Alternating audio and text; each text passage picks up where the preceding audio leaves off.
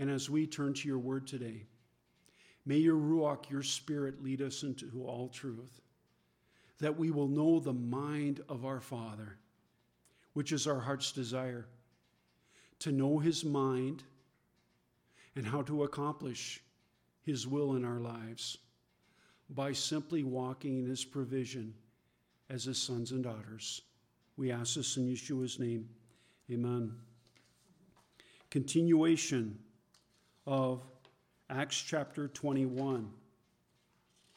Yeshua's emissaries, the Sh'lichim, the sent ones.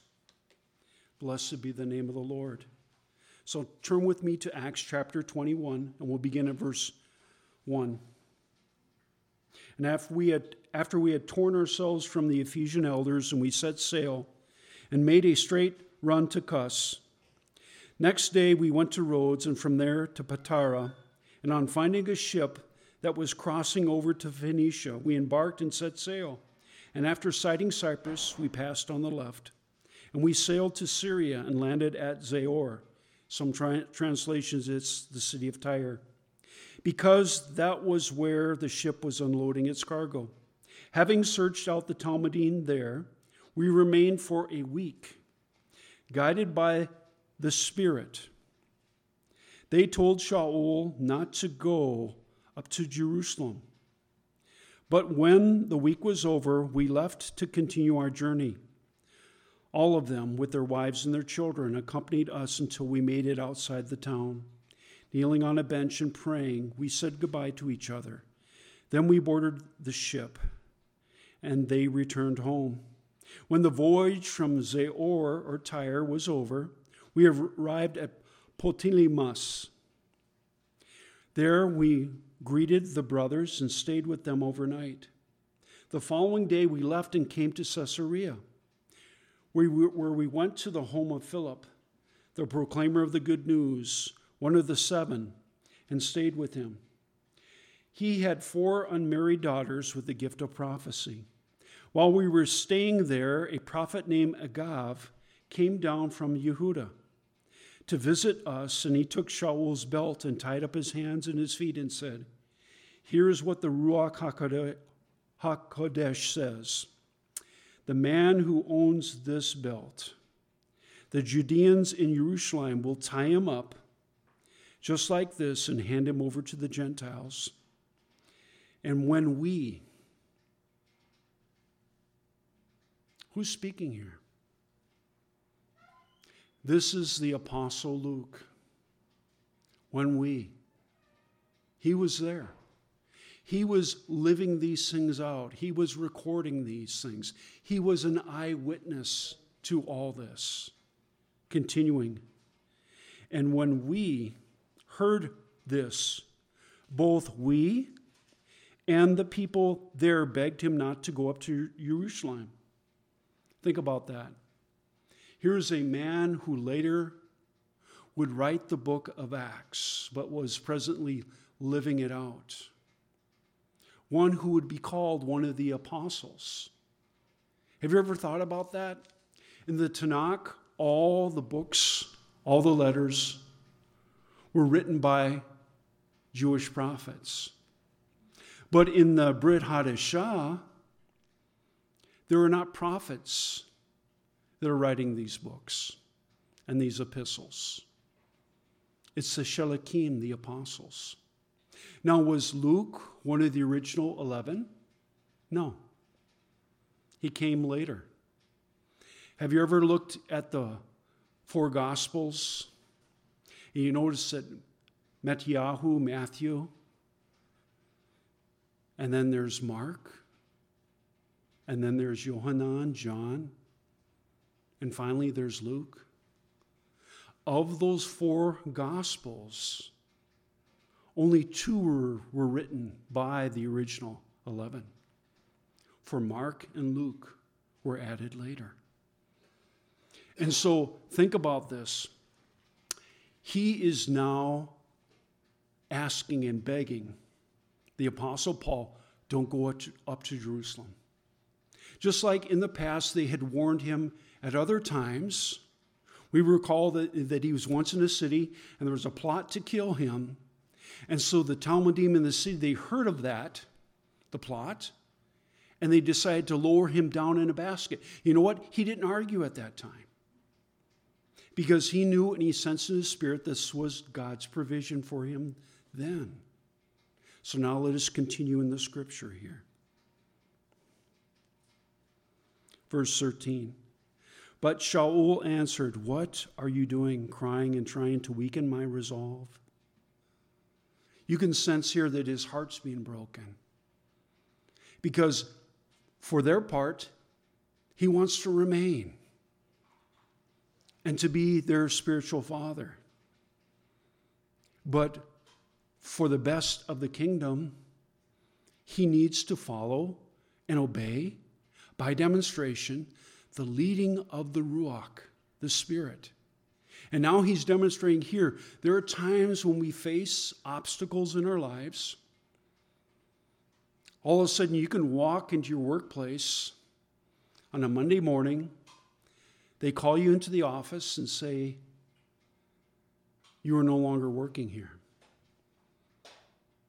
I've had that experience through the years. And that's just part of life. When God closes one door of opportunity, he opens up another door of his provision. And we can stand there and get angry with our former employer. We can just kind of put the blame game and condemnation on ourselves. But the, when the Lord closes a door and opens another, he says, Now will you trust me? So Rav Shaul is coming to a point in his life where everything is, showing him that he has to pass on this baton. He has to show what it is to follow the Spirit of the living God and to discern when it's others that are, are, are going by their feelings, by how they can figure it out in their own minds. Have you ever been that place? Where you say, Oh God, that's all right. I can take it from here. Wow. Is that not a big mistake? But for us to simply put our trust in the Lord and no, what, no matter what trial, tribulation He causes us to go and to enter into our lives, He's allowed it so that we can grow in our trust and our love and our devotion and he can be glorified. Let's continue here. Verse 13 But Shaul answered, What are you doing, crying and trying to weaken my resolve? I'm prepared not only to be tied up, but to even die in Jerusalem for the name of the Lord Yeshua. Think about the time when he was on the way to Damascus. His mind and his heart was in a total different place. See how the Spirit of the living God was able to lead him into all truth. And he knew this that when Yeshua said, I'm now calling you to speak on my behalf and proclaim my good news to the Jew first and also to the nations. But you will have to suffer much on Yeshua's account. Are we willing? Are we willing to glorify Yeshua in every aspect of our lives? Even though it causes loss of things or a reputation? Are we willing to suffer so that He may be glorified? Let us continue here. Verse 14.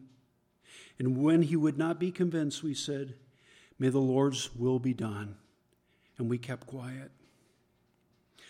Verse 15 At the end of our stay, we packed up and we went up to Jerusalem. And with us went some of the Talmidim from Caesarea. They brought us to the home of the man with whom we were to stay. Nason from Cyprus who had been a Talmid since the early days. You know, it doesn't give us all the details here. I look forward to meeting this gentleman and asking him, Tell me your story. Were you there one time when Yeshua was still alive and you came to the feasts of Adonai and you heard him teach and preach on Torah and how he expanded to you? Your heart just leapt within you. And you begin to see how God desires for us to live out his Torah walking in his provision, walking in purity of heart, mind, and soul, in love and devotion. Please speak to me. Share with me these things. Let's continue here. Think about the individuals that were later reading this book of Acts, this letter. Think about the person who is addressed to Theophilus and who he was and how it impacted his own life and those of his own household and those of his community. Let's continue here. Verse 17. In Jerusalem, the brothers received us warmly. Who's he speaking there? He's speaking of the Jewish Talmidim, the Messianic believers. The next day, Shaul and the rest of us went to see Yaakov. And who is Yaakov? But Yeshua's younger stepbrother. And all the elders were present. Think about the rejoicing. Think about when Paul Gunderson and Nancy Gunderson come back from the Philippines and we're blessed by their presence and they're able to share and expound what the Lord has been doing in and through them, and also the people that they've been raising up as Talmidim disciples. Are not our hearts refreshed? Are not we encouraged? Absolutely. So that's kind of the backdrop of what's going on here so that we can personalize. And those of you who are listening on the podcast, whatever congregation you currently attend that the Lord's ordained for you to attend in person. Think about those who have been sent out from your community there, both locally and around the world, that are proclaiming the kingdom of God and being transformed and transforming the lives of others. See, this is the Lord's glory and his legacy. Where would you and I be today if someone was not willing to go and lay down their lives, their heart's desires, their plans, so that the kingdom of God would be established in mine and your hearts? Does not that stir up within you love and compassion for others? We see a world today that is what? That's slipping away. What is the world's hope? It's not a political figure. It's not a political scheme. It's Yeshua dwelling in you and I, and us living out our lives, walking in God's provision facing trials and tribulations, and allowing others to see us in the midst of all that, putting our trust and our hope in Yeshua alone. Did not Yeshua say this? If you will simply lift me up, proclaim him to others, then he will draw them unto himself. That's the way in the journey that we're here on this earth. Blessed be the name of the Lord. Baruch Hashem Adonai. Let us continue.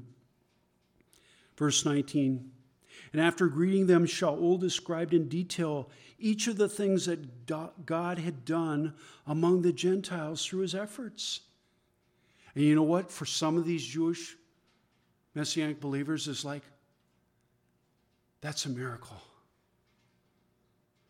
that God now is using and reaching and filling people from the nations with his precious Holy Spirit, and they're being transformed. For this was why God called us to be his people, to be a representative to the nations of God's grace, love, and mercy. His salvation is of us. And so now they're rejoicing in their hearts. Let's continue here. And what do they, verse 20, and on hearing this, what did they do? Mock? Say you're out of your mind? No. On hearing it, they praised God. But they also said to him, You see, brother, how many tens of thousands of believers there are among the Judeans. They are all zealots for what? The Torah. God's Word. God's revelation of who Yeshua is. The demonstration and revelation of who Abba, Father God is. Let's continue. Now, what they have been told about you is that you are now teaching all Jews living among the Gentiles to apostatize. Why? Because they were jealous. These Judean leaders were jealous. Because Yeshua said to them that you go about, and if you make one convert to Judaism, you make him more a son of hell than you are. Remember his words? Because they wanted them to come and to be part of Israel, but not through the vehicle that God had ordained. That vehicle for the nations to be part of the commonwealth of Israel was through Yeshua as the Messiah. So let us go forward here. Verse 21. Now, what they have been told about you is that you are teaching all Jews living among the Gentiles to apostatize from Moshe telling them not to have the Brit Milah, the circumcision for their sons, and not to follow the traditions. What then is to be done? They will certainly hear that you have come, so do what we tell you. We have four men who are under a vow.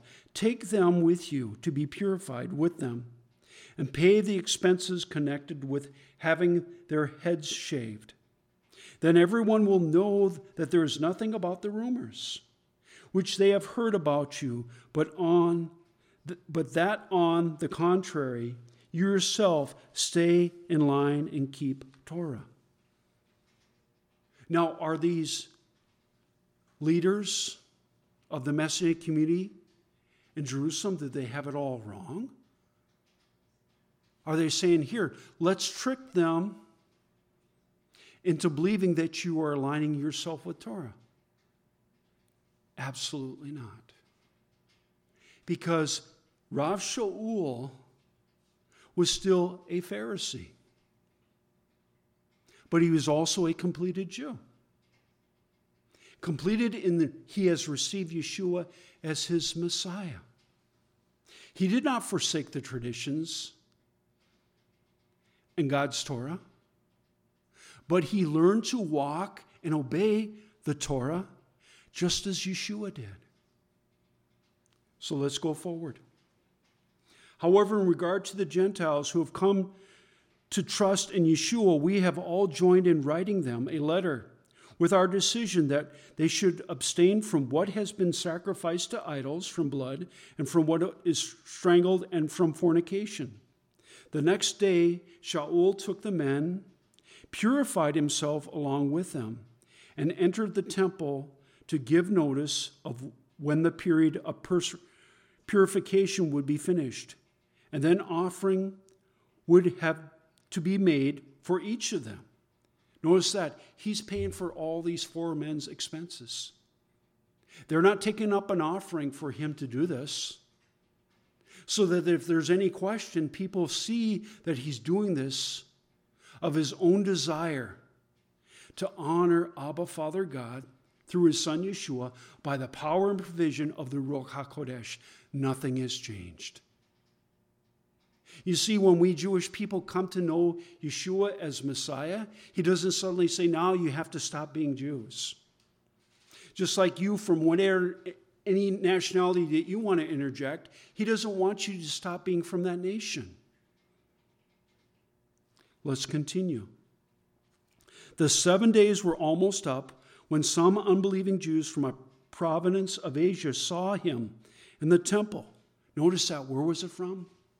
Asia. Where was, where was Rav Shaul just coming from? Asia. So they, they were there. And why were they there? Because they're in the, in the process of celebrating Shavuot. That was the reason why Rav Shaul left a little bit early.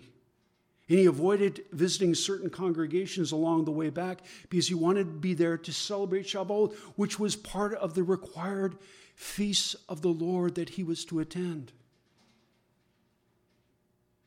See, those in replacement theology, they try to whitewash over all this. They never teach on this. Why? Because it goes against their teaching that God has forsaken the Jewish people. And now the church has taken the place. They teach that the church gets all the blessings, but none of the curses. That's a lie and deception from the pit of hell. The bride of Messiah is both Jews and Gentiles, one in Messiah, who put their trust in Yeshua. Blessed be the name of the Lord. So the seven days were almost up when some unbelieving Jews from the province of Asia saw him, who's the him, but Rav Shaul in the temple, and stirred up all the crowd and grabbed him. Men of Israel, help, they shouted. This man who goes everywhere teaching everyone things against the people. Who are the people? But the Jewish people. And against Torah and against this place. What is the place? The temple. And now he has even brought what? Some Gentiles into the temple and defiled this holy place. In most Bibles, the next portion is it's in parentheses. They had previously seen what? Trophimus. Remember, we learned about him earlier? Trophimus. Trophimus. Thank you, Ellen. From Ephesus in the city with him, and assumed that Shaul had brought him into the temple. So now the whole city was aroused, and the people came running from all over. They seized and dragged Shaul out of the temple, and at once the gates were shut. But while they were attempting to what? To kill him word reached the commander of the Roman battalion that all Jerusalem was in turmoil. Immediately, he took the officers and the soldiers and charged down upon them. As soon as they saw the commander, they quit beating Shaul. Then the commander came up and arrested him and ordered him to be tied up with two chains. Remember the testimony of Agav? Where he took off Rav Shaul's belt and bound his own hands? Because what was the emphasis behind this turmoil? But those Jewish people who had a veil over their eyes, who wanted to kill and beat Rav Shaul. And so, in a sense, they turned him over to the Gentiles. And if this battalion commander did not arise and do this thing by arresting him, he actually saved Rav Shaul's life. Let's continue here. Then the commander came up and arrested him and ordered him to be tied up with two chains. He asked who he was and what he had done. Everyone in the crowd shouted something different. Remember, they couldn't get one witness to agree during the trials of Yeshua? Let's continue here. So, since he couldn't find out what had happened because of the uproar, he ordered him to be brought to where? To the barracks. Who lives at the barracks? All the Roman soldiers. Are these Judean leaders, are they going to come and, and, and attack the barracks? Absolutely not. When Shaul got to the steps, he actually had to be carried by the soldiers because the mob was what? They were so wild. Remember the time as Yeshua was put on trial and how the crowd went wild? And some of them cried out, Crucify him, put him to death. See, likewise, now Rav Shaul is now living this out. But there's, we don't sense any anger towards his fellow Jews who have temporarily a veil over their eyes, just as he did in the past. He has compassion. Let us continue here. Verse 37 As Shaul was about to be brought to the, into the barracks, he said to the commander, Is it all right if I say something to you? The commander said, You know Greek? Think about that. We read over that so quickly. He was astonished that Rav Shaul could actually speak Greek. Say, aren't you that Egyptian who tried to start a revolution a while back and led 4,000 armed terrorists out into the desert? You think we have problems with the media today and word of mouth and rumors? And so this commander, because you know what? Most likely they never, that guy disappeared. So he's thinking, well, you're this Egyptian. If he looked at Rav Shaul that time, he most likely had garment and he had fringes on. No Egyptian would, would have fringes on. That was a sign that you were a Jewish man. You had tzitzit, you had fringes on. So he's just going by whatever comes in his mind. Verse 39 Shaul said, I am a Jew from Tarsus in Cilicia, a citizen of an important city.